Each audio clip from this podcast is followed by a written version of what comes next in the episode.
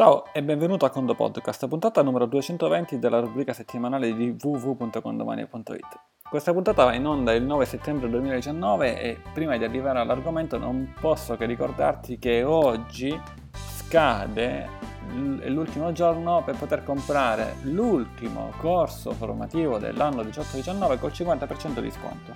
Il corso sarà 16, 17, 18, 19, 20 settembre dalle 17 alle 20 e bada bene, l'anno formativo sta terminando. Se non hai fatto un corso tra ottobre 18 e ora, lo devi assolutamente fare con chi vuoi tu, con noi, con altri, ma fallo. Per informazioni info-condomani.it e tutte le informazioni che vuoi, la locandina la trovi su www.condomani.it slash ag-locandina, se vuoi direttamente pagare condomani.it slash ag-carta per pagare con carta di credito o PayPal oppure ag-bonifico per pagare con bonifico. Andiamo alla puntata, usciamo da una trilogia in cui abbiamo fatto degli esempi eh, su una fattura elettronica che poi arriva in spesa personale, a un certo punto in una delle puntate ti ho parlato di una cassa a giroconto. E di questo l'ho fatto anche in altre puntate del Conto Podcast fino a che, fino, a che, fino ad oggi, così come nella Conto Formazione a Bologna e in altri eventi, ma poi mi sono reso conto che effettivamente, come detto nell'ultima puntata, non esiste una puntata su questa cassa che ci siamo inventati, cioè la cassa giroconto, che è, quindi se già sai di cosa si tratta, parola chiave, cassa, chiudi qua e ci sentiamo settimana prossima, altrimenti rimani in linea con noi e segui la puntata. Allora, cos'è la cassa giroconto? È tutti, in tutti quei casi in cui vai a inserire dei movimenti di gestione delle spese personali che da una parte entrano e poi escono, tale per cui inserisci 100, per poi andare, per poi andare a inserire meno 100, per cui deve fare 0, se tu non inserisci la data contabile e non inserisci la risorsa, beh, cosa succede? Ti rimane come movimento da pagare. Allora devi inserire data contabile e risorse. Uno potrebbe dire, vabbè, ma io faccio con la banca. No, no, perché altrimenti eh, vai a inserire dei movimenti che effettivamente in banca non sono esistiti. E quindi cosa si fa? Si utilizza la cassa contanti, in cui in un certo senso è più facile blefare in maniera corretta ed etica, e non stiamo sbagliando. Ma qual è il problema? Che se usi la cassa contanti, Gener- generalmente l'hai già utilizzata per altri movimenti, ok? E avendola utilizzata già per altri movimenti, eh, prima di fare questo movimento di giroconto, non è che vai a controllare quanti soldi c'erano, beh, magari c'erano 33 euro. E poi fai più 100 meno 100, dovrebbero esserci 33 euro. E siamo sicuri che tu farai più 100 meno 100 e non farai più 100 e meno 90 per errore? Ora, 100 e 90 sono diversi, ma tra 111 e 101 tra 111 e 32 centesimi e 111 e 23 centesimi, per distrazione può capitare. Allora qui nasce il trucco della cassa giroconto, che non è altro che una cassa contante oppure una cassa generica, che la chiami cassa giroconto, il cui obiettivo è che sia sempre zero. Tutti questi movimenti li fai in questa cassa giroconto.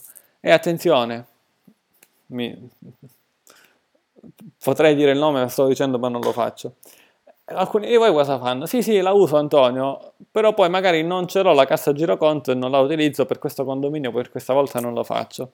Quindi due cose. A, in un movimento di gestione, da qualche mese a questa parte, con una grande rivoluzione condomani, puoi crearti la cassa mentre crei il movimento.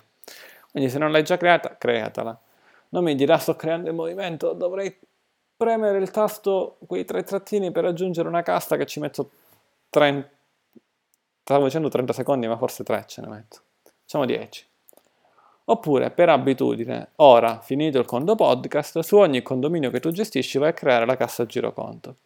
Saldo iniziale, 0. Il saldo finale, che come regola dovrei controllare prima di, prima di stampare ogni bilancio, è che deve essere 0. Effettivamente dovrà essere 0 sempre. Te ne accorgi andando su movimenti, risorse cassa, cassa giroconto 0, ancora di più è evidente nella situazione patrimoniale. Bilancio, situazione patrimoniale di cassa, va in basso a sinistra nelle attività, cassa giroconto 0. Se c'è 1, 2, meno 1, qualsiasi altro valore che non sia 0, cos'è? Un errore. Quando quindi fai questi movimenti più 10 meno 10, più 100 meno 100, utilizzerai la cassa giroconto in modo tale che ti accerti che sia 0 e quando non è 0 sarà facile trovare l'errore perché tutti i movimenti che sono in cassa giroconto, che magari non saranno tanti, dovranno essere accoppiati. Siccome tu i movimenti li metti nella stessa data, avrai in movimenti, risorse e cassa, selezioni la cassa giroconto, avrai innanzitutto con, una, con delle funzioni nuove aggiunte qualche settimana fa, il saldo in ogni setto momento. E siccome tendenzialmente, se non fai errori, e questo te ne accorgi subito, tu inserisci il movimento più e il movimento meno nella stessa data, il saldo dovrà essere sempre 0 in tutti i giorni, tranne nel giorno dove c'è l'errore. Da quel momento in poi non è più 0. Pum, trovato l'errore. Hai circoscritto l'errore. Se invece fai tutto ciò nella cassa contanti, la cassa contanti non è mai tendenzialmente 0, diciamo non c'è una lira, e lo so, siamo con gli euro.